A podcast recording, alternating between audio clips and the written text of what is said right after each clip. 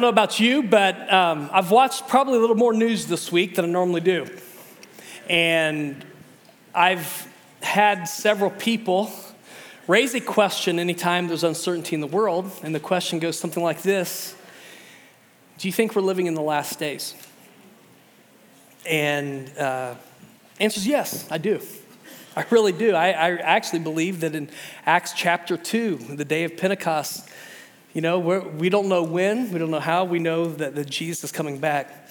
Because I, I, just want us to just say this has nothing to do with my message. This is free, all right? All right? No, this is free. Um, man, I, we, we need to be praying for our brothers and sisters in Eastern Europe. You know, a lot of times uh, our praying only concerns immediate situations and things that we're personally closely connected to.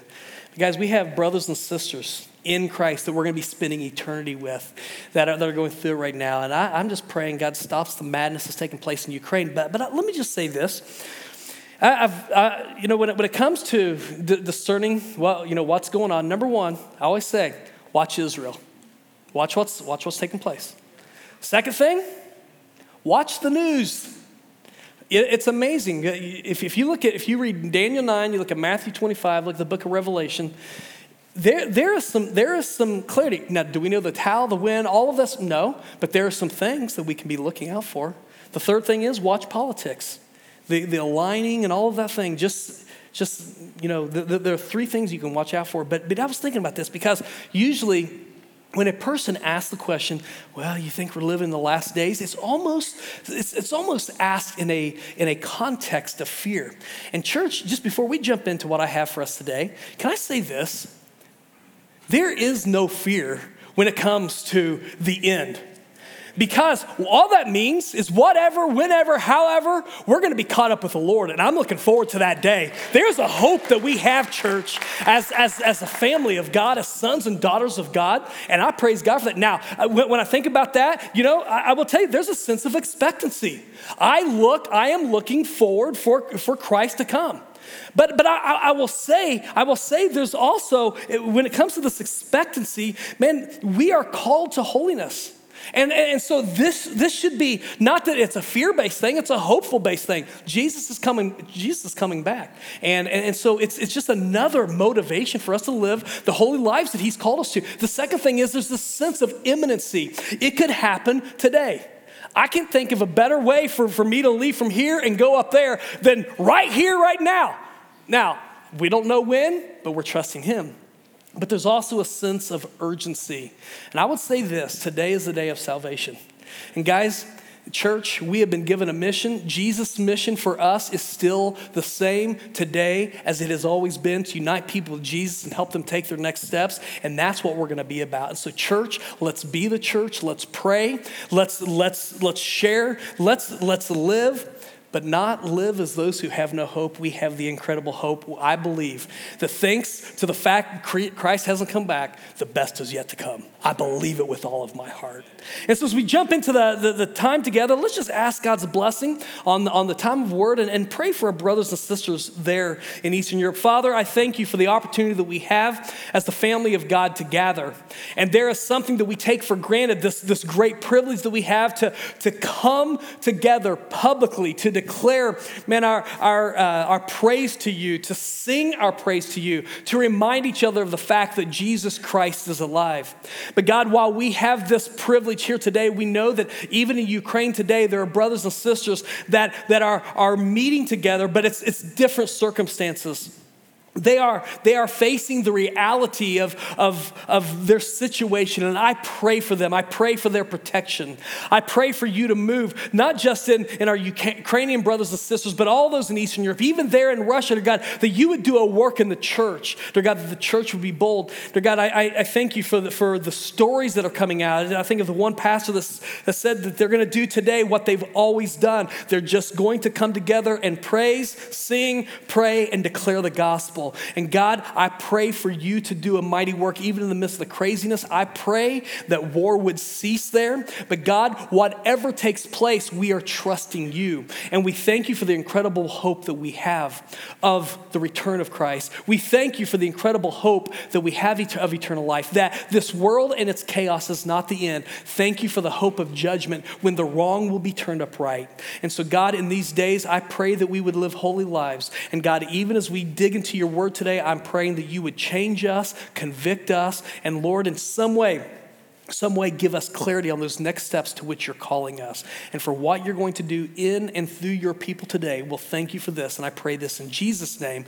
And all God's people said, Amen. I want you to turn your Bibles to Ephesians chapter 4. And while you're turning to Ephesians 4, let me, let me start off, uh, let me start off this way. In fact, guys, throw up a picture here. I want, anybody recognize this?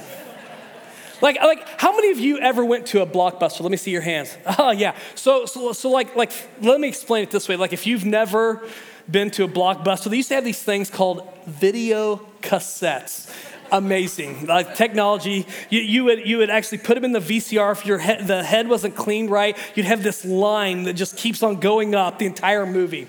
But, but like, like if, if you've never been to blockbuster, the best way to explain it is it's like if you crawled inside a Redbox machine. You know what I'm saying? It's like all these movies, you get to check them out, $3.99 for four or five days, whatever it was. And so it was, you know, Lori and I, when we first got married, we had our blockbuster card and so I remember we'd only been married a few months. We, we went to Blockbuster and um, checked out a movie called City of Angels. Anybody ever heard of that movie?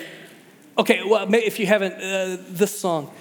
In the arms of the angel.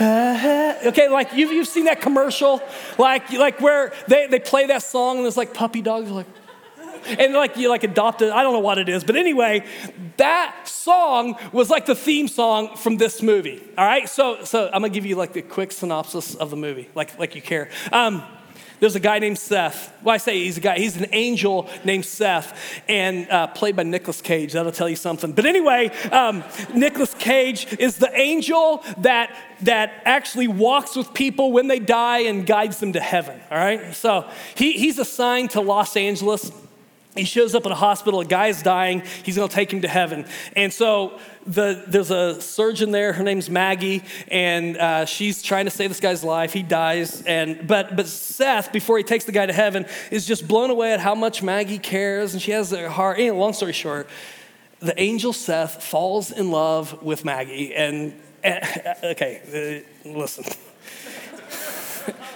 so apparently, according to the theology of this movie, um, the angel has the option where he can actually become a fallen angel, where uh, he, he, can become a person. And so he trades in his angelic, angelic status, comes down, fall, you know, to, so he can pursue and, and woo Maggie. Long story short, they fall in love.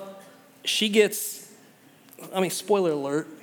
Actually, it came out in 98. If you haven't watched it, you're not going to watch it. But she gets killed and, and, and here was the deal. Like I went, I, I, I went on, I Googled this because there was a line in there. Well, let me just read it.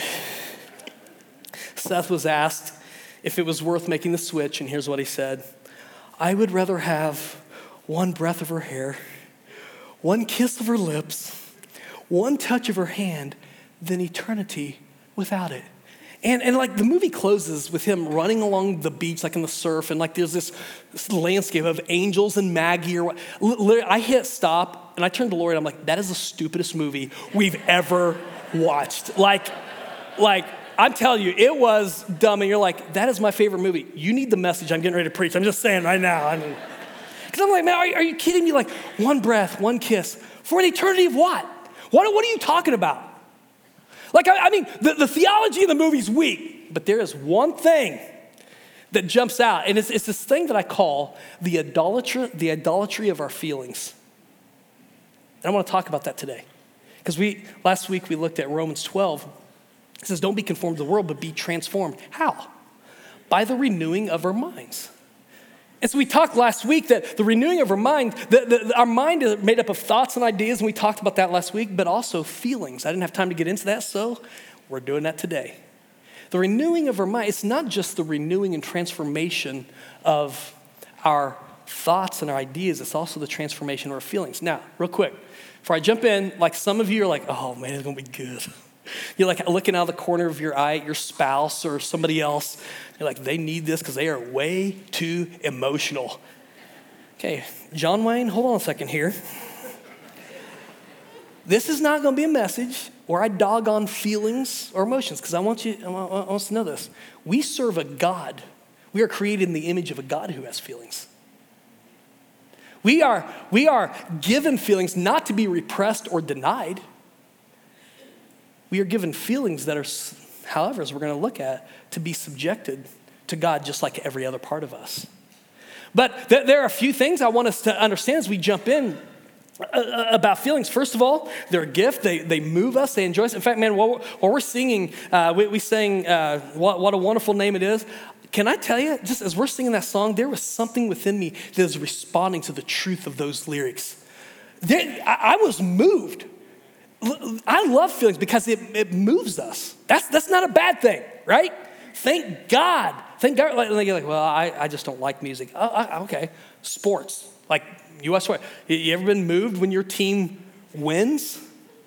Well, if you're a fan of my teams, when they lose, well, like there, there are there are emotions. You're like, I don't get that either. Okay, needlepoint, whatever, whatever your thing is. We we have feelings. They move us, and that is a that, that is a good thing. Listen to me. Feelings are a blessing that God has given us. They give us a sense of being alive. They are essential. Uh, listen, healthy feelings are essential to the life God has called us to. However, on the other hand, feelings that are hijacked by Satan are perverted and stained by sin. On the other hand, though they can be a blessing from God, they can also become a problem. Because here's a few things I know feelings, especially destructive feelings, spread, right? And think about it you, you get hurt. Everybody in this room at some point has been hurt by someone. Hurt, if it's not addressed, and by the way, can I just tell you, there are times where you've been hurt and the other person doesn't even know they've hurt you.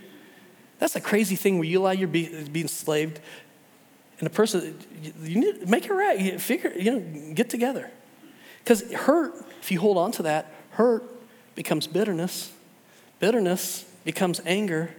Anger can become hatred. I just described probably a cycle that we that you've experienced at some point.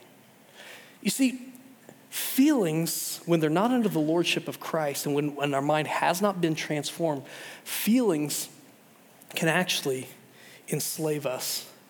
And, and the Apostle Paul knew this, and this is why he speaks so strongly to the church here in Ephesians chapter 4. And by the way, if, if you, it's interesting, you just need to study all through Scripture. This whole idea of the renewing of the mind is found everywhere, found everywhere.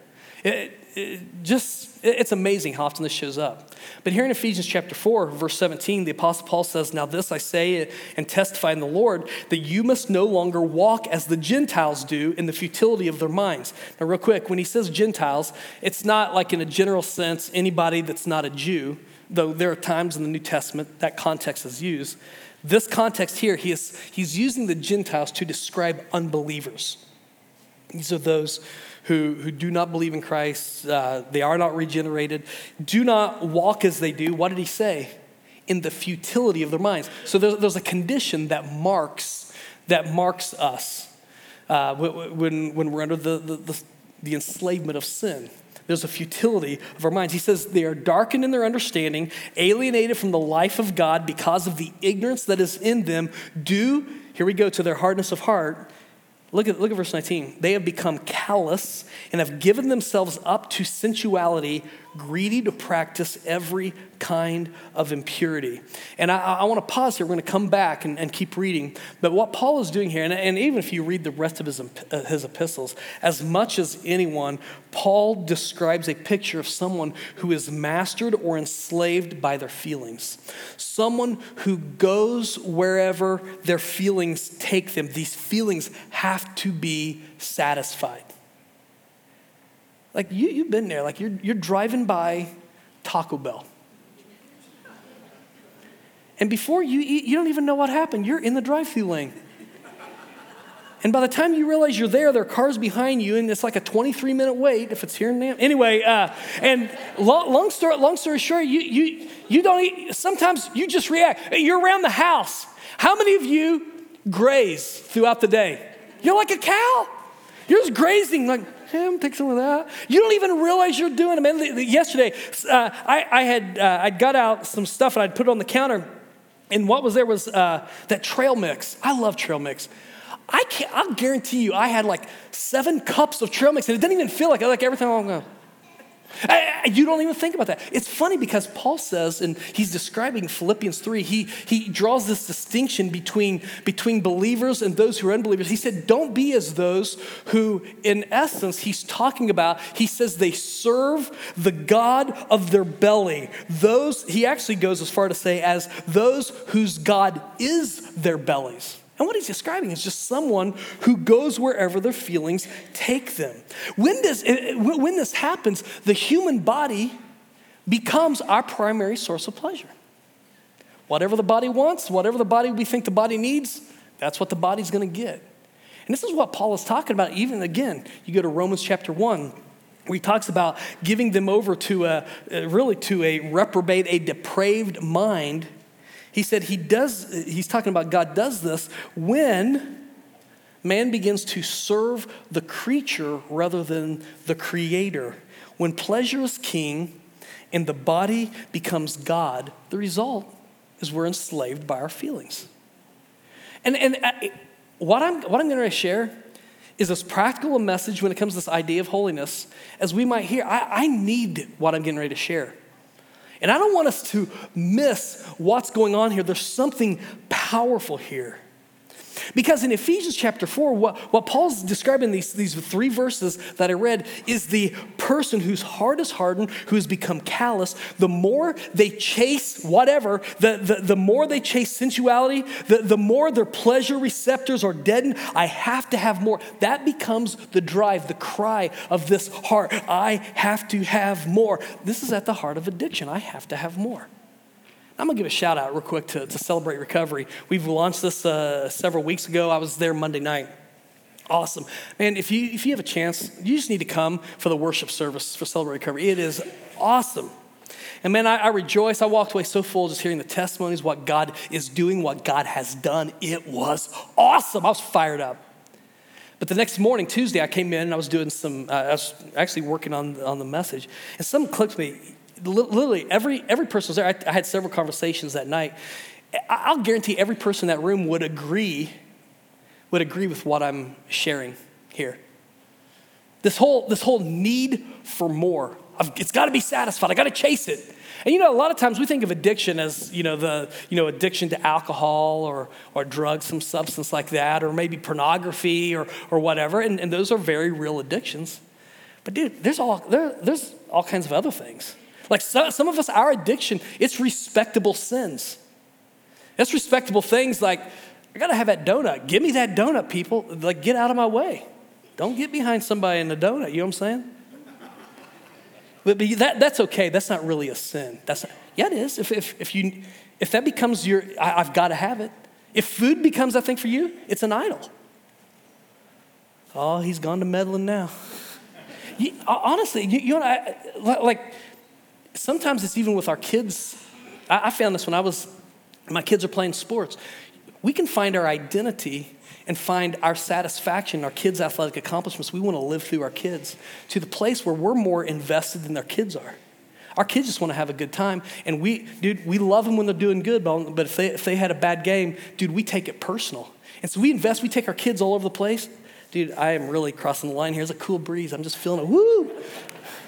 But dude, no. We, we can find ourselves, anytime, whatever it happens to be, I am dependent upon filling the blank. Dude, I'm just gonna say it. There are sometimes that we can be addicted to being a victim. Was that for you? Or I, I don't know what's going on here. No, no, seriously, we're literally, it just, listen, hurt is real. Don't get me wrong. It needs to be healed from. It has to be dealt with. There's all kind. I get that, But when we find our identity there, anytime, anytime we have to have this dependency upon fill in the blank, that and it's a, it's a satisfy that cannot be stopped, I have to have more. Well, this drive to self gratification, what it ends up doing is it leads us to a life with no boundaries. Instead of asking why not, or instead of asking why, we just ask why not. Literally, things begin to shift. And, and, and if there's one phrase that as believers we need to eliminate, okay? And, and I'm not judging when I say this, listen, but, but, but hang with me here. If there's a phrase that we need to eliminate, it's this follow your heart. Amen. Follow your heart. Guys, listen to me. The heart is deceitful above all things. And, and I know, and listen, when people say that, they're not saying, hey, do whatever you want at the expense of everybody else. Dude, you can do what, that's not what we're, anybody says, well, that's not what we're meaning. I get that. But in fact, if, if, if you want to write down my big point, it's simply this. Really, what I want to talk about this morning is what we should be saying is this Follow Christ, not your heart.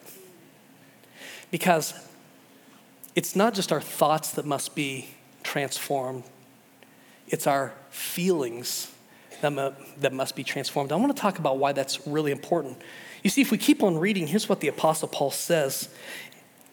He said, Don't, don't walk as they walk. Don't become callous. This is what marks them. But he says in verse 20, he said, That's not the way you learn Christ. Exclamation point, by the way. He's making a point. He feels strongly about this. But that is not the way you learn Christ.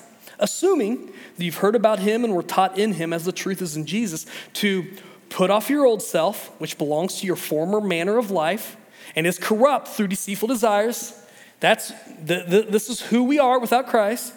And to be renewed in the spirit of your minds. There it is and to put on the new self created after the likeness of God in true righteousness and holiness. Listen, what I'm talking about, this is the pathway to holiness that we're talking about here. It's a transformation, not just of our thoughts and ideas, it's a transformation of our feelings. Now, I want to turn because you're like, man, he's like really hard this morning. I'm not, but hang with me.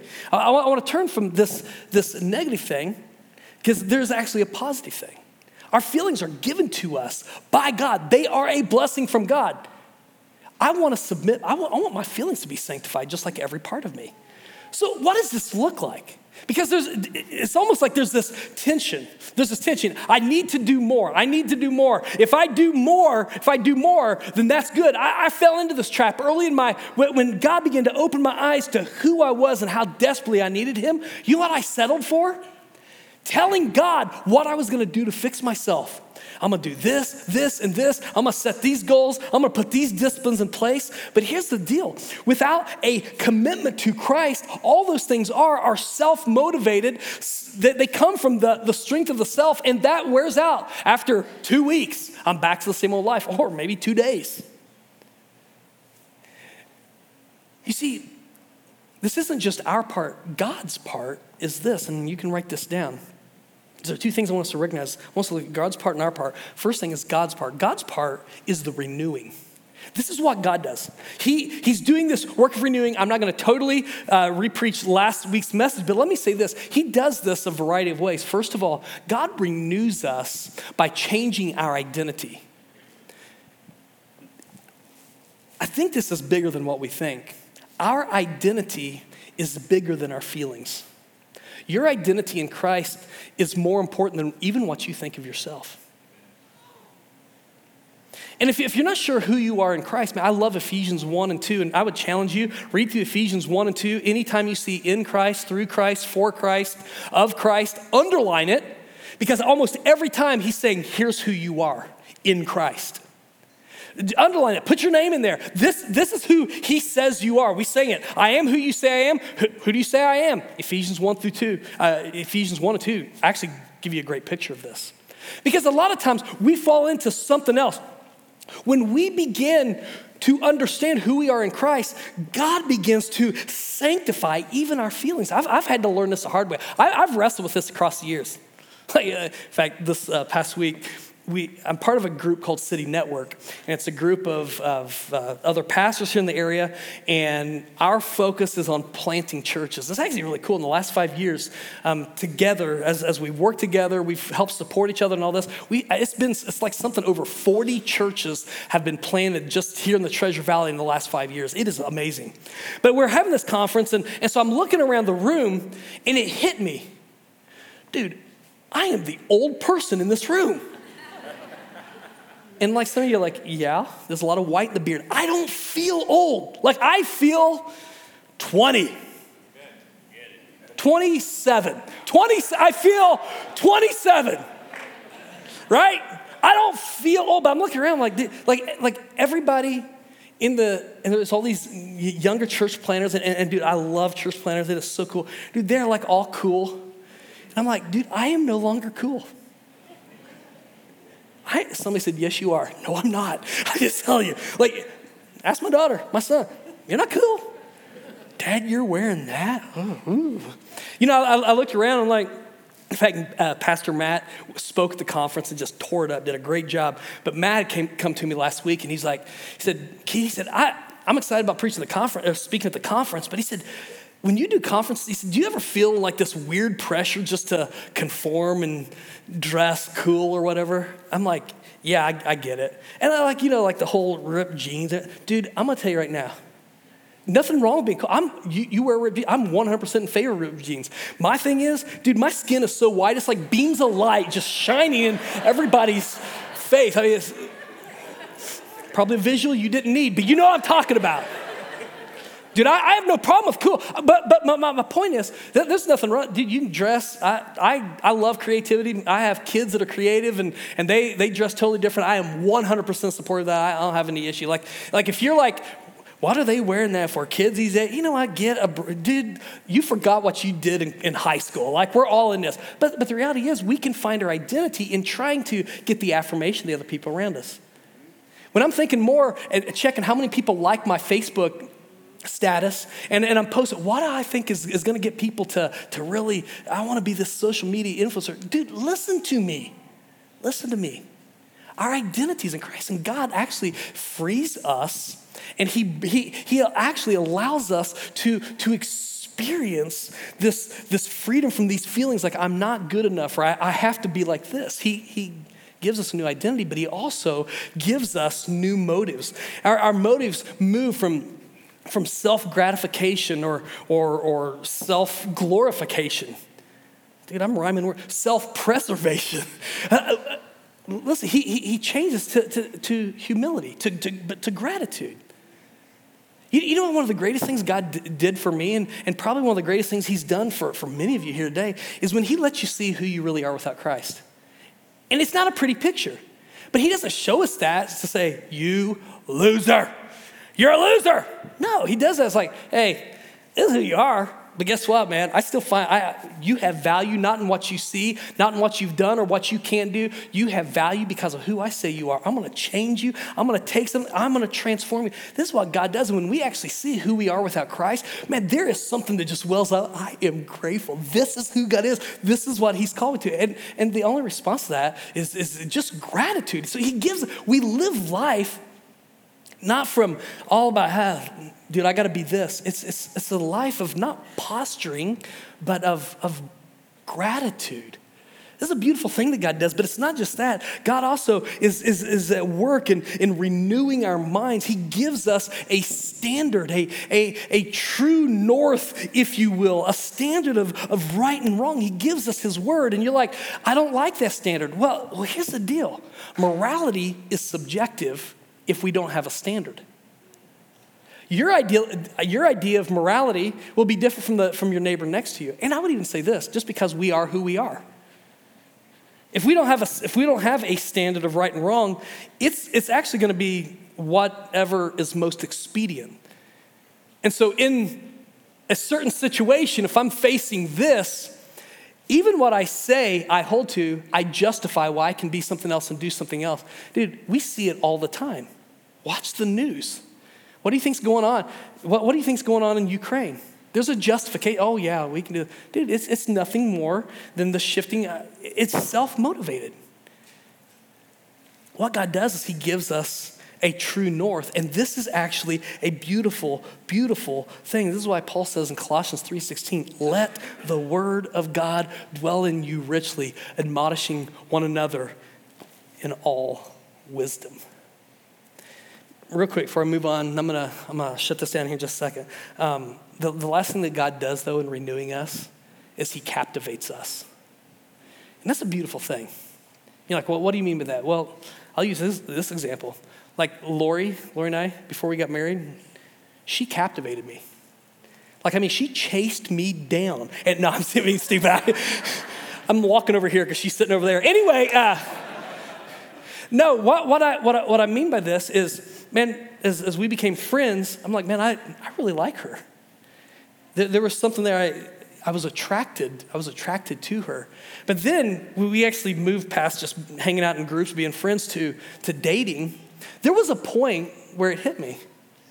I can't, I, I don't want to think about a future that does not involve the two of us together. And, and so I asked her to marry me once, twice, three times, and she finally said yes. I mean, listen, persistence pays off.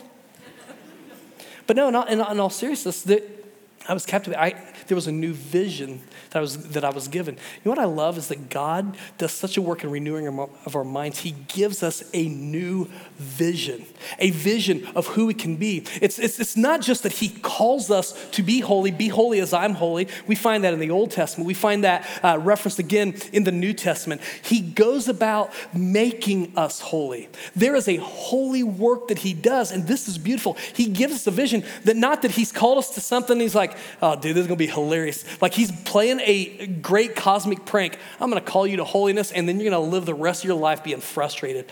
No, it's not like in heaven. They like have the you know Grace Bible Church YouTube channel. Guys, you gotta watch these guys. Oh, dude, they're messed up. They think they're they think they're doing. No, He's making us holy. He sanctifies us. This is the work that He does in cleansing us, and it begins with renewing our minds, renewing our thoughts, our ideas, our feelings. Okay, so where do we go from here? What's our part? We talked about God's part, it's the renewing. Our part is just simply what Paul says to put off and to put on. And there's a beautiful balance between God's work and our work, putting off and putting on. For, for instance, putting off, if you become only focus and obsessed with putting off, it turns into legalism. Stop, don't do that, stop, don't. You know, it's, it's all about, I've got to stop. It's all about the self discipline. Listen, there's a discipline aspect to this, but that's not what Paul is talking about here. Well, I'll illustrate. When, when Lori and I moved into uh, the house that we're in right now, uh, man, it's been like 14, 15 years ago. We didn't have enough money at the time. we bought the house, and we didn't have enough money to put in the backyard at the time. So we had the fence around, and it was just dirt. Well, I found out that you can still grow things. And I was growing quite the orchard of weeds in my backyard.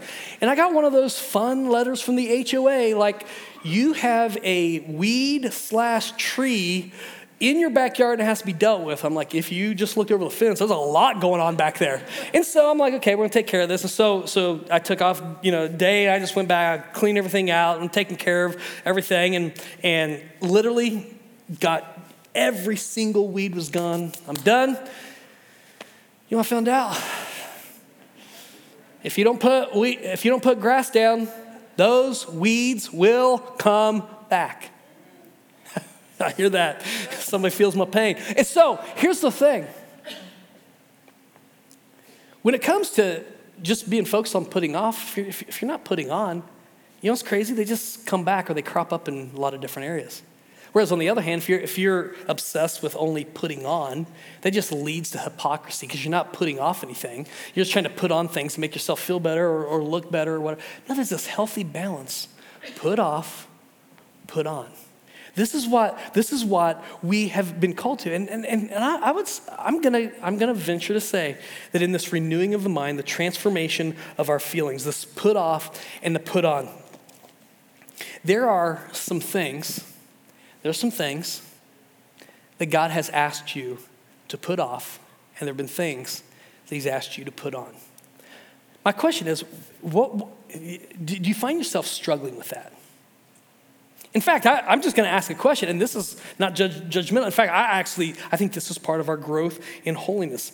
Is there something that you once put off or put on that is not continuing to be lived out? Because Christ actually wants something for you so much that He allows us to be part of it. He doesn't make us robots and just do, do, do, let's, let's do it. He does not do that. He allows us to be part of the thing. And I think there's this mistaken idea that that you know just God's going to deliver me once for all. For instance, uh, this was a few months ago. I had a buddy of mine visit me. I uh, grew up, went to youth group with him, as uh, you know, family, known him. I hadn't seen him for years. Literally, it had been, man, probably six, 15 or 16 years since I'd seen him. And so, man, I, I walk out of, uh, you know, walk out of the sanctuary, and I turn like, what are you doing here? He kind of laughed and said, Hey, just wanted to surprise you. Well, so we ended up going out for lunch. And as we're at lunch, I hadn't heard his story. He tells me his story. And long story short, this guy was a great salesman, uh, making great, great money, great money. But he became addicted to alcohol, and literally, alcohol robbed him of everything. He, he walked through. I knew his former wife. I know a lot of a lot of family and all of that sort of thing. And he, he just walked through everything that alcohol stole from him. He said, he said, Keith, it got to the place, he said, I am making uh, over six figures, and I'm living with my parents in a double wide. And I, I, can, I can hardly, I can hardly, he said, but I am still, I am obsessed with this addiction. And he said, I, I he said, I, I knew who got, who, you know, I was raised in the church. I knew all these things, but he said, one night he said, I was stone half out of my mind. And he said, in the middle of my inebriation, he said, God broke through and said, What are you doing here? And it was like he said, and man, he started to his, he started to cry, and he said, I ran outside and I fell on my knees and said, God, I cannot, I cannot break this addiction. You have to change me. And he said, I surrendered my heart to him uh, out there in, in, in the yard. And he said, instantly, God delivered me from alcohol. And he's like, I was, the, the days that followed, this is amazing. He said, it literally said, since that day, there's never been, there has not even been one temptation. But he said, I thought that was going to be how it was going to be for all of my life. But he said, Keith, said, I'm going to tell you. He said, I've tried to kick the nicotine addiction. And he said, That hasn't been the same thing. He said, And I've asked several times across the years, God, why would you, he said, if you can deliver me overnight, why wouldn't you deliver me from everything overnight? And he said, I don't know that I've received a direct answer from God other than, he said, as I've looked back over the last however many years it's been, he said, God has been doing his best work not in this area that he delivered me from instantly, though I'm thankful for that. He's delivered me in the everyday grind. One day at a time as I pick up my cross and deny myself and follow Jesus. And he said, Do I fall from time to time? He said, I have. He said, But I found out who God is in the midst of this. What he was describing to me was the pathway to holiness. There's this fallacy that, I mean, just one time God's like, hey, let me snap my fingers, we're good. In an instant, we're given a new identity. In an instant, we're given a new name. We're a saint. You're not a sinner, you're a saint. In an instant, you're, you're, you're given a new destiny. But then what God does is He goes about making us in real life who He's calling us to be. And what that involves is this beautiful, energetic, awesome collaboration between us and the King of the universe, in which God does the work of renewing our minds. But as we agree with Him in obedience, and we put off and we put on, which ultimately leads us to the last thing I'm going to leave you with, is the result, which is this our feelings are spiritually formed. This is actually a beautiful thing. Our feelings are spiritually formed, as our mind is renewed, there is growth in holiness. Guys, I'm, I'm telling you, and I, I don't say this to pat myself on the back, this is a God story. I am not who I was when I started this journey. Have I had ups and downs and, and failures and sins and confession? You better believe it. That's part of my testimony. But, church, the beauty of this is I'm not who I used to be. And can I tell you this? Who you are today is not who you're going to be. Can I tell you that no, wherever you have to get, there is coming a day when he who began a good work in you is going to be faithful to complete it. But do not miss this. He's not going to leave you where you are. He's going to change you one step at a time. He is going to literally, God is going to restore to us what was stolen from us thanks to sin and its, its perversion, even of our feelings. Think about this. What if your feelings stopped running your life? What, how would that look differently in your life? How, what would it look like if you were not enslaved to your feelings? if you weren't chasing them, obeying them, I can tell you this the person who's a porn addict, he can actually learn how to truly love. Because you know, you know what's amazing about this? God takes all this, He does this renewing work. He transforms us. Anything that's not His, this is what He's doing. He's sanctifying even our feelings. And, and He gives us this foundation based on, on faith and hope. Faith in a God who is able, hope that, he'll, that if He said He's going to do it, He's going to do it. And then what he does is he replaces us. It's interesting. You look at the fruit of the Spirit, the first three fruits of the Spirit are emotions. He replaces, I think, the primary emotions love, joy, and peace. Isn't that awesome? Where, so, so for instance, well, if you think about it, those are the, th- those are the, the things that, that, that are, are holy that drive us. He can take a porn addict and, and give him the ability to love, truly love, not a self gratification, truly love. He, he can actually, he can take somebody who is chasing, who is, who is chasing the expectations, the affirmation of others, and he literally can give them a joy, not based on what other people think, but here's who you say I am. He can take someone who's addicted to the bottle, to food, to, to, to victimhood or, or whatever, and take that, that, that, the thing that you're running to to escape pain or anger or fear. You can experience a peace that passes understanding. What I love is that feelings aren't a problem when they're mastered by the master. Faith does this work in which feelings don't become a problem, feelings become the blessing that God intended them to be. So, where do we go from here? I'm going to leave you some applications on the back of your, your guide. You got to have a vision, you got to have the intention and the means. The vision is this Christ must be Lord of all, including my feelings. The intention is a commitment that we have to make. God, with your help, my feelings will be secondary to my commitment with Christ. Follow Christ, not your heart. And the means is this I will recognize the reality of my feelings. Man, some of you just need to seek out objective opinions. Ask somebody that's close to you that loves you enough to speak truth. They'll tell you. As God reveals unhealthy feelings, I will drop or put off what He is asking for and put on what He has provided and as I intentionally commit to the Word of God as true north, I will live out my identity in Christ and find out what it means to experience the transformed life. God is saying still today to our church don't be conformed to the world, but be transformed by the renewing of your mind that you may prove what is God's holy and perfect will. And Father, I pray that you would do this work in us and through us.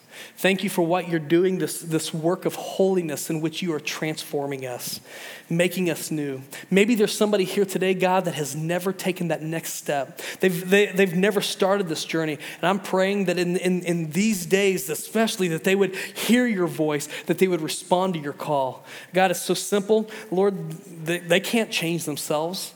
But they, if, they, if they would just turn to you, I know that you will save them, that you will change them. And God, you will go about like you're doing with every other believer in making them who you've called us to be holy. And so, God, thank you for loving us enough to change us. And oh God, we thank you for the hope of knowing the best is yet to come, that one day you're going to finish what you started. And so, God, as we leave here today, we we put ourselves, we put our, it's that living sacrifice, Romans 12, 1. We, we present ourselves a living sacrifice. Transform all of us, our minds, our thoughts, our ideas, our feelings, and for what you're going to do in and through your people. We'll thank you for this. And I pray this in Jesus' name. And all God's people said, Amen. It is so good to have you here. I'll tell you what I'm going to do. I don't always do this. I'm going to just stay up here in the front because I've had a lot of people follow up with me. So, so if you want to talk more, come up and, and do that. Uh, but I, I'd love to have the chance to connect. But it is so good to have you. Go with God. He's not done. The best is yet to come.